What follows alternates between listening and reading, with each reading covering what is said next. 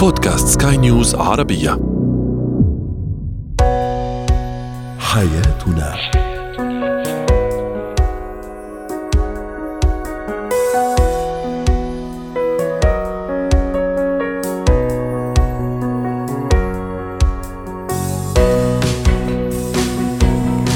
معكم آسيا البشارة أحييكم وأرحب بكم في برنامج حياتنا. نناقش فيه شؤون حياتكم بكل تفاصيلها ومختلف مجالاتها. نسعد دائما بمشاركتنا آراءكم عبر الواتساب على الرقم 00971 كما يمكنكم الاستماع إلى حلقات البرنامج في أي وقت ومن أي مكان على موقع سكاي نيوز عربية ومختلف منصات البودكاست.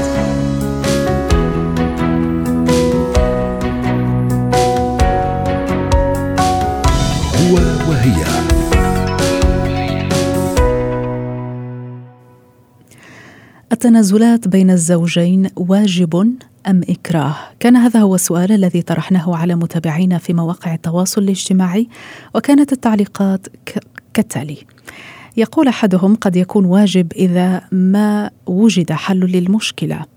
يقول رأي آخر واجب بينهما الأخذ والعطاء وعدم التفريط في البيت والاحترام. رأي مختلف يقول من يضطر زوجه إلى التنازل سوف يدفع الثمن. وأيضا تعليق آخر كثير من التعاملات تتطلب التنازلات لكي تستمر الحياة وتستمر العلاقات بصفاء. لا يوجد شخص كامل الأوصاف حتى أنت أو أنا فما بالك بين الزوجين. عن الرأي في هذه التعليقات وعن هذا الموضوع تنضم إلينا الاختصاصية النفسية والأسرية دكتورة لما الصفدي. أهلا بك دكتورة لما. إذا متى يكون التنازل بين الزوجين ضرورة ومطلب وليس إكراه أو ضعف؟ صحيح. هو المفروض بأنه نحن دائما نقول بأنه التنازل ممكن هي حتى كلمة مؤذية بحد ذاتها.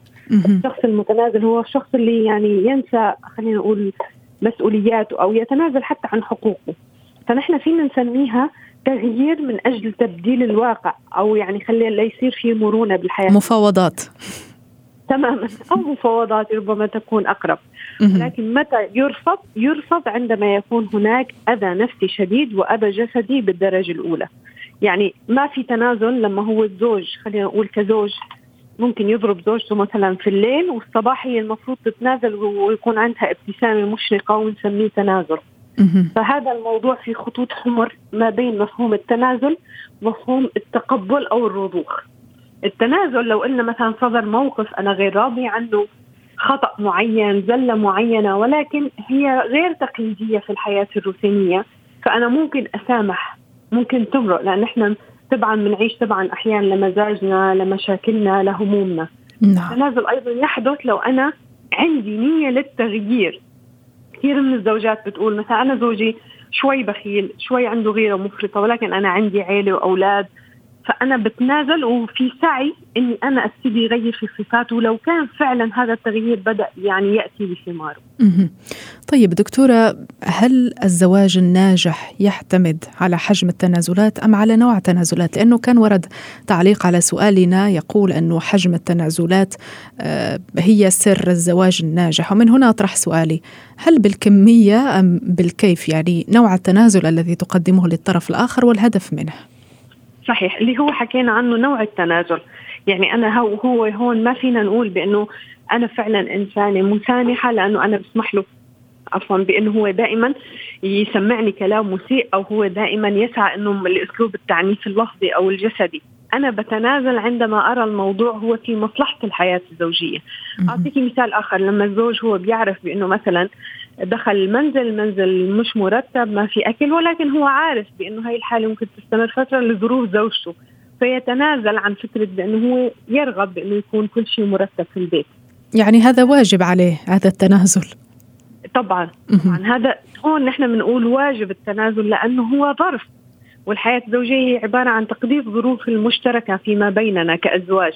يعني الزوجة ممكن تمرض ممكن يكون عندها ضغوط في العمل فهي قصرت في مهام المنزل في إعداد الغداء ولكن هذا ليس روتين دائم هي عايشة فيه عمره سنتين ثلاث سنين أربع سنين ممكن يكون تبعا لظرف أو لحالة. نازل لما أنا بعرف أنه في أسباب نفسية في اللي بيحدث كيف يعني؟ يعني أنا زوجتي مثلا مدرك بإنه هي عاشت طفولتها بحالة احتياج عاطفي أهلها منفصلين أهلها في بينهم مشاكل دائمة فأحيانا ردات فعلها الغير طبيعية نتيجة اللي عاشته. فأنا أبدأ في التنازل مع التعديل. يعني أنا بتنازل مثلا مرة لما هي تكون مثلا بحالة معصبة أو بحالة نفسية غير مستقرة ولكن دائما بحاول ساعدها لحتى نوصل لبر الأمان. كثير من العلاقات يعني تم خلينا نقول تعديلها وإصلاحها لما يكون في تفهم من الأزواج.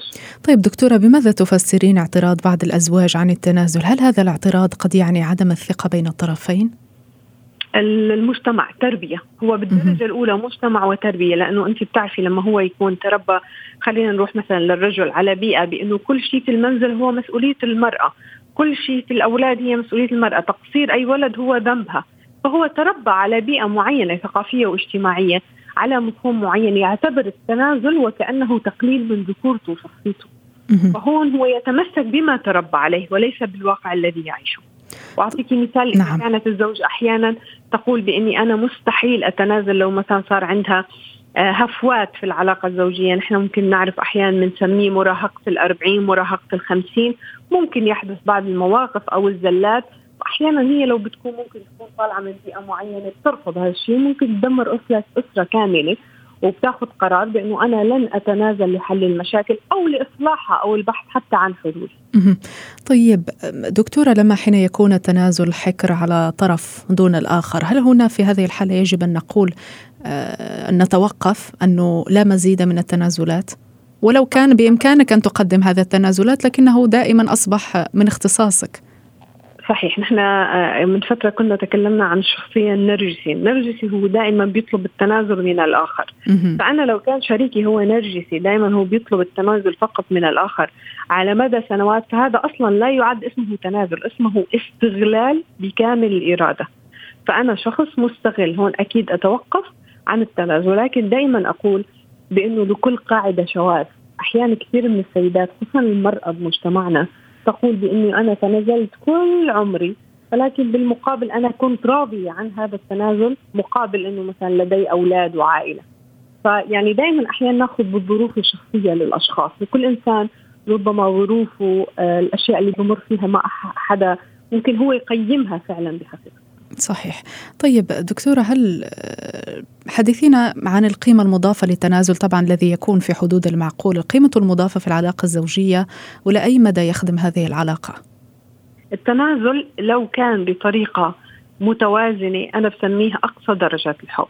لأنه لما كل حدا فينا بيخطئ وبلاقي في عنده شريك متفهم يستوعبه يسامحه يحاول يعدل له من سلوكه ويتفهم بأنه الحياة الزوجية مستحيل أن تكون دائما هي سكر وعسل.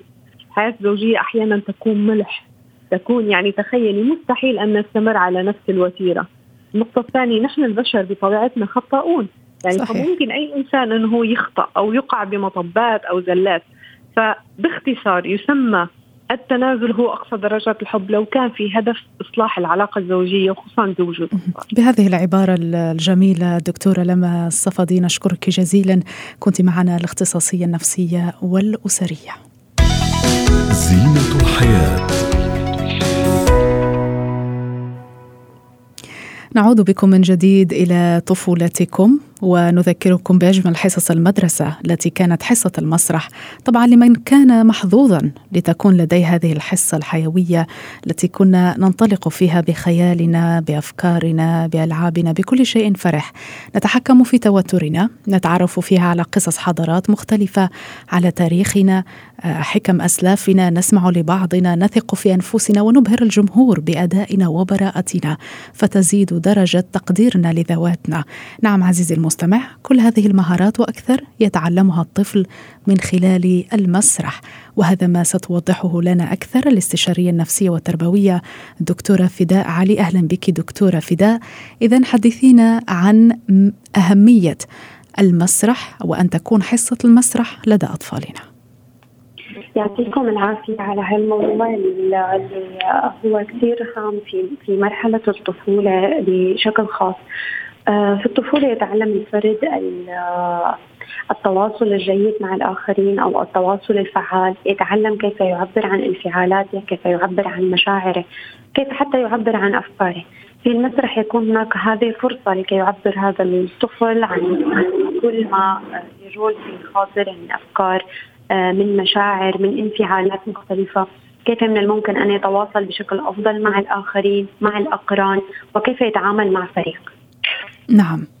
طيب كيف يمكن أن أقدم هذه الحصة حصة المسرح حتى في البيت للأطفال؟ يعني إذا لم تكن مدارسهم تتوفر على حصص للمسرح. تماما. من المهم أن تكون هذه الفقرات أنا أسميها فقرات حياتية. يعلم الطفل آه، حياة بشكل كامل. آه، يعلمه التجارب يعلمه اختلاف الأدوار يعلمه كيف من الممكن أن يحترم الآخر يتقبل وجهة نظر الآخر. كيف من الممكن أن يكون له أدوار مختلفة في حياته وفي يومياته. آه، في المنزل من الممكن أن أن تكون هذه المسرحيات عن طريق لعب الأدوار بين الأطفال ووالديهم أو مقدمو الرعاية أيا كان أيا كانوا هؤلاء المقدمين آه، من الممكن أن نأخذ أدوار مختلفة لهذا الطفل آه، في يوم ما آه، نعطيه دور الطبيب يوم آخر نعطيه دور الممثل البارع في اليوم الآخر نعطيه دور الشخص الخاسر في المسرح من الممكن أن نعلم هذا الطفل جميع أدواره الممكنة في حياته المستقبلية. ونعلمه أن الحياة هي خير وشر وهي تجارب مختلفة ومن الضروري أن نشعر بغيرنا كما نشعر بأنفسنا. طيب دكتورة فدا هل من خلال أيضا المسرح ومن خلال مختلف هذه الأدوار التي يمكن أن نقدمها لأطفالنا هل يمكن أن نكتشف آه، آه، تميز الطفل في مجال معين من خلال تمثيله لدور معين؟ طبعا من من الهام أن أن نركز على هذه النقطة. آه، فالمسرح من الممكن أن يكون حتى عملية تربوية في المدارس وهو عملية تعليمية. آه، من الممكن عن طريقه أن نكتشف آه، مواهب هذا الطفل قدرات هذا الطفل أو من الأفضل أيضا أن نكتشف مواهبه وميوله. يعني ممكن أن نسأل هذا الطفل ايا من الأدوار أنت تحب أن أن تلعب هي من هذه الأدوار آه، تشعر بأنه يلامس شخصيتك، تشعر بأنه آه، يمثلك في المستقبل، ايا من هؤلاء الشخصيات أنت تريد أن تكون عندما آه، تصبح شابا أو عندما تصبح شخصا راشدا وبالغا. طيب تحدثنا آه، دكتورة فداء عن الأداء المسرحي للطفل. ماذا عن مشاهدة الطفل للمسرح وحضوره لعروض مسرحية؟ ما أهمية هذا في التنشئة الاجتماعية وفي تربية الطفل؟ نعم. عندما يشاهد هذا الطفل المسرح يتعلم آه، كيفية تفريغ الانفعالات كيفية هؤلاء الأشخاص آه، آه، أدائهم لأدوارهم.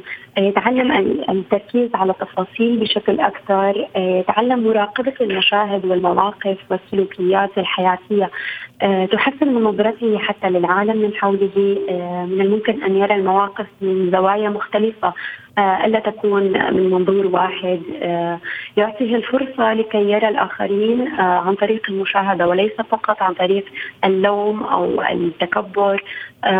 ويعلم أيضا كيفية اختلاف كل شخص ممن موجودين حوله من الأشخاص في في في المسرح يهتم أو يتعلم أيضا الثقة بنفسه ومن الممكن أن يأخذ هؤلاء الأشخاص كنموذج يريد هو أن يكون في المستقبل.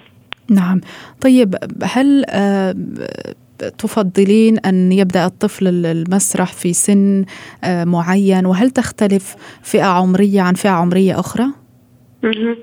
آه، في بدايات حياة الطفولة المبكرة. عندما يبدأ هذا الطفل الحياة في عمر ثلاث سنوات. نعم. نحن بحيث يكتشف يكتشف الفريق يكتشف آه، مواهب الأشخاص الآخرون أو آه، يتعلمون من بعضهم البعض الأطفال في في هذا العمر. جميل شكرا جزيلا لك نعم شكرا جزيلا لك الاستشاريه النفسية والتربوية فداء علي على كل هذه التوضيحات. مهارات الحياة كل منا يمر في العمل بلحظات غضب تعتريه ولا يستطيع كتمانها. هذه طبيعتنا كبشر ولن نسمح عزيزي المستمع لأي شخص يعتبرها مشكلة أو سلوكا خارجا عن المألوف. لكن ما يهم وما يجب أن تنتبه له هو كيفية التعبير عن غضبك وكيفية إدارته بشكل لا يفقدك أو لا يفقدك ما تصبو إليه في عملك ولا تندم على تصرفات قد تكون خارجة عن قواعد بيئة العمل. تنضم إلينا مدربة مهارات الحياة الأستاذة نورة هاشم آه، أهلا بك الأستاذة نور عفوا يقال قبل التعبير اولا عن الغضب يجب الانتظار لدقائق لتفكر فيما ستقوله وكيف ستوصل شكواك من شيء معين أو استنكارك لأمر لم يعجبك في العمل. إلى أي حد هذا صحيح؟ أول شيء أهلا فيك وجميع المستمعين. والموضوع يعتبر من الأشياء اللي كثير موجودة في بيئات العمل تبعنا. خلينا قبل ما نحكي عن عن كيف أنا بدي أدير الغضب اللي ممكن يصيبني في مكان العمل. خليني في البداية الغضب هو عبارة عن إشارة لاشياء كثير تحتها ممكن إنها تكون. الشخص بيشوف فقط الغضب يعني لو تخيلناه على شكل جبل جريف فإحنا بس بنشوف رأس الجبل إحنا بس بنشوف الغضب ولكن هذا الغضب قد يكون سببه أو هو ناتج لعدة أمور الموظف أو الشخص اللي موجود في مكان عمل قد يكون بيعاني منها وما حدا بينتبه لهذا الموضوع. أستاذة نور كما قلنا أنه في في العمل الشخص يمر بلحظات غضب وقلتي أنه يجب أن هذا الغضب لا يجب أن ننظر فقط لقمته لكن أن نرى كل الأسباب التي دفعت الشخص ليصل إلى ذلك الغضب قبل أن نتحدث عن كيفية إدارته لأنه لذلك الغضب أسباب ويجب أن نعلم كل سبب لكي نعالج أو ندير هذا الغضب. تفضلي أستاذة نور. قد يكون مثلا في مجال العمل هو عنده خوف من من المهمة اللي اوكلوه إياها. هو ما عنده المهارات ليعمل هذه المهمة وخايف من إنه يعملها أو إنه ما يعملها بطريقة صحيحة. فبالتالي ينتج عنه إنه هو غضب عند أول مطب وقع فيه ممكن يكون هو شاعر بالرفض بيئه العمل ممكن عنده خيبه أمل إنه ما وصل أو الفريق ما وصل للنتائج اللي هم لازم يحققوها. ممكن يكون شاعر بالأذى أو بالإحباط أو ممكن يكون شاعر بالغيرة من الأشخاص اللي حواليه. أو ممكن يكون موظف جديد وشاعر بالحرج من إنه ينخرج في هاي البيئة من العمل. ممكن أحد الأفراد يكون شاعر إنه مش ماخذ حقه في مكان العمل اللي هو فيه فبالتالي بينتج عنه نوع من الغضب. طيب لو الشخص وصل لمرحلة الغضب كيف يتعامل؟ أو كان هذا الشخص من الناس اللي كثير بتغضب على قد تكون أسفل الأسباب. كيف يتعامل مع هذا الموضوع؟ في البداية هذا الشخص لازم يكون عنده آه وعي بالذات.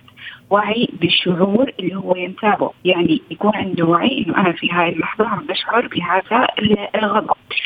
آه هاي النقطة الأولى طيب أنا الآن أشعر بالغضب شو اللي وصلني لمرحلة الغضب هاي شو السبب اللي أدى إلى شعوري بالغضب كمان هذا من الوعي بالذات يكون عنده وعي بالأوقات اللي بتصيبه في هذا الغضب هل بيصيروا بعد اجتماعات العمل؟ هل هو بيصيروا بعد ما يعطوا مهمة؟ هل هو بيصيروا في أول النهار على نهاية اليوم لأنه هو تعبان جسديا؟ متى هو بيشعر بهذا الغضب؟ بعد ما هو عنده وعي أنا الآن في حالة غضب، أنا سبب غضبي هذا الأمر، أنا بغضب في أوقات معينة، لابد إنه يتم عنده إدارة لهذا الغضب. طيب أنا كيف أدير هذا الغضب اللي أنا شعرت فيه؟ لما أول شيء مثلا على سبيل المثال هو يضع لنفسه جدول أسبوع معين يحط فيه كم مرة هو بيغضب. يعني اللي هي يبدأ يقيس عدد مرات الغضب اللي هو بيغضبها خلال الأسبوع. في عندنا دائما مقولة بتقول if you cannot measure it you cannot control it. إذا أنت ما بتقيس الشيء اللي أنت بتعمله أنت ما بتقدر تتحكم فيه. النقطه الأولى عشان أتحكم في غضبي أعرف أنا كم مرة بغضب في الأسبوع. الأسبوع اللي بعده أحاول إني أقلل عدد مرات الغضب هاي اللي بعده بتكون أقل. فأول شيء أقيس عدد مرات الغضب اللي أنا بمر فيها. النقطة الثانية لما أجي الان أنا صار عندي وعي انه أنا الآن في مرحلة غضب. ما تكون ردة فعلي سريعة. لو أنا كنت في مكان معين ممكن أغير المكان اللي أنا فيه. لو أنا كنت قاعد ممكن اوقف أو واقف ممكن أقعد. أعد للعشرة قبل ما يطلع مني أي رد. فبالتالي هذا بيساعدني إني أنا آه، أرجع لوعي لأنه بعض الأشخاص لما بيغضبوا بتحسيهم طلعوا من الوعي انت معهم فلا أعد مثلا للعشرة. آخذ شهيق وزفير. آه، أحاول إني استرخي قبل ما يطلع مني أي رد لهذا الغضب. آه قد في الأشخاص أو زملائي في العمل آه ممكن أنا شخص طب بطبيعتي كثير آه بغضب فأخبرهم إن هم يتفهموني ويساعدوني على إني أنا أتعامل بطريقة أفضل مع هذا الغضب. يعني لما يحسوا انه أنا بدي أغضب ممكن أتفق مع زميل معين يعطيني إشارة معينة أو هنت معين. نعم. حاول إنك تهدى مثلا طيب أستاذة نور أنت أكدتي أنه طبعا أحيانا الشخص الغاضب لا يستطيع التفكير في نفس اللحظة في كيفية التعبير عما يزعجه وبالتالي يجب أن يتمرن على هذه المهارة من خلال آه، جدوله هذا الغضب أن يقيسه أن يخبر زملائه آه، بشخصيته سؤال آه، طبعا الكل يعبر عن الغضب بشكل معين لكن أولئك الذين يلتزمون الصمت ويتركون غضبهم داخلهم هل هذا أمر صحي؟ آه ما بنقدر نقول إنه هو أمر صحي لأنه لو هذا الشخص كتم جواته بالنهاية راح يوصل لمرحلة اللي هو يعني راح يطلع غضب غير غير طبيعي. انفجار يعني.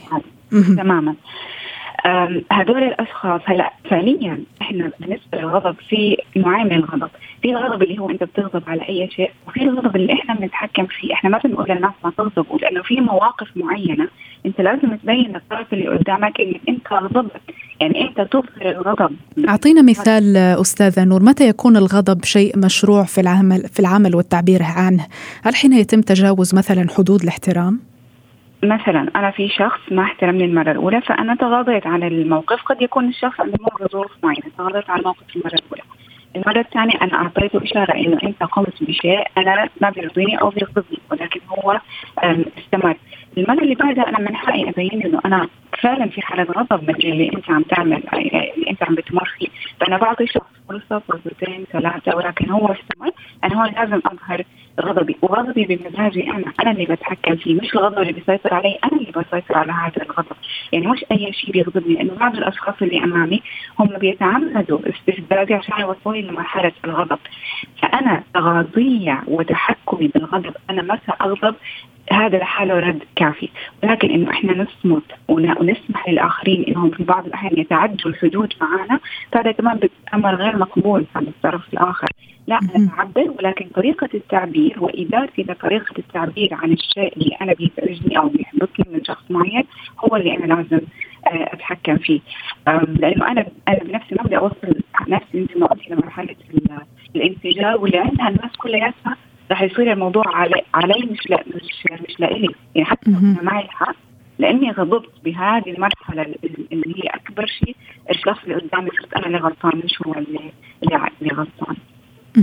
طيب هل يختلف أستاذة نور الغضب أو التعبير عن الغضب طبعا من زميل أو رئيس في العمل أو مدير أو أو شخص مرؤوس يعني موظف أقل منك في التراتبية الإدارية؟ هل يختلف كل شخص؟ هل يجب أن نعي آه، في غضبنا كيفية التعبير عنه مع كل شخص من هؤلاء؟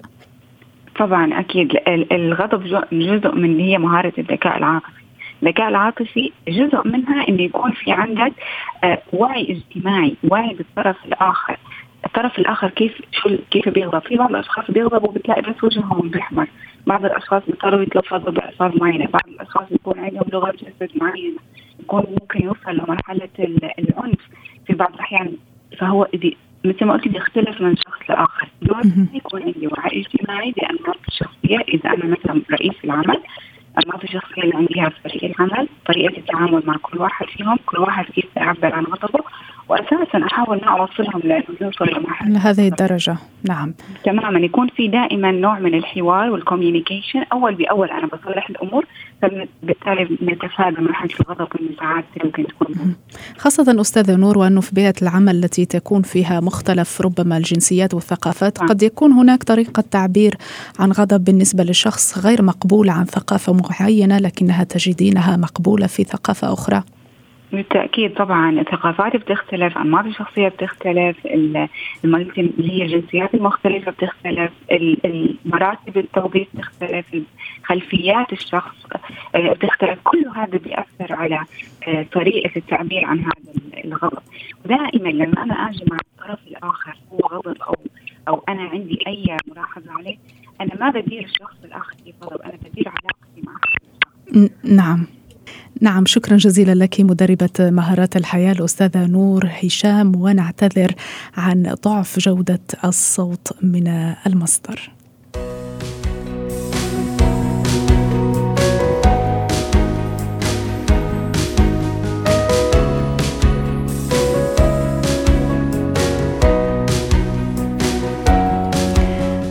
ختام برنامج حياتنا إلى اللقاء.